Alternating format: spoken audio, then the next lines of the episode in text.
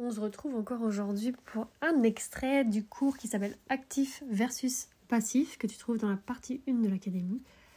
Et on parle un petit peu du leadership passif. Je te laisse écouter.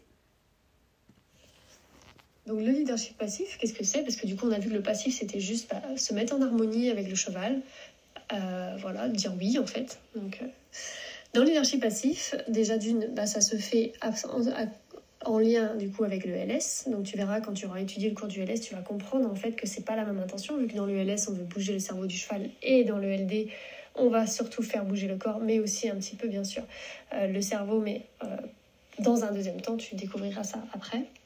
Et donc dans le leadership passif, tu vas voir, tu vas vite comprendre en pratiquant, c'est qu'en fait on va imiter le cheval dans ses mouvements. Par exemple, tu es en train de faire du leadership soutenant ton cheval s'arrête et change de focus. Donc tu verras que c'est ça qu'on recherche. Tu vas t'arrêter aussi et te mettre en harmonie. Là, tu es en leadership passif. Quand il est arrêté, nous, on est aussi arrêtés. Et là, quand le cheval se met à marcher doucement, en nous prenant avec lui, donc tu verras, tu vas tout découvrir ça après dans les cours, on va marcher en harmonie à côté de lui. Donc faire du leadership passif à l'arrêt, ça demande de bien comprendre ce que c'est le leadership soutenant. Et faire du leadership passif au pas ou dans les allures, hein, de courir, etc. avec le cheval, ça demande d'avoir atteint le niveau compagnon que tu découvriras du coup dans d'autres cours.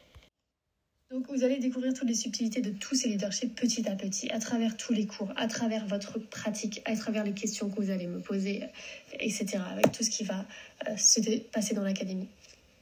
Sachez que peu importe ce que vous choisissez en premier, à pratiquer. Le plus important, ça va être de savoir ce que vous voulez du cheval, afin de savoir quand être actif et quand être passif. Voilà pour ce petit extrait de ce cours audio que tu peux retrouver dans l'Académie Bienveillante du Cheval dans la partie 1. Donc euh, voilà, si ça t'intéresse, tu vas sur www.marimadec.com et tu vas voir, il y a un onglet Académie Bienveillante du Cheval et tu vas pouvoir à t'inscrire si tu veux à cette partie pour pouvoir accéder à tous les cours. À bientôt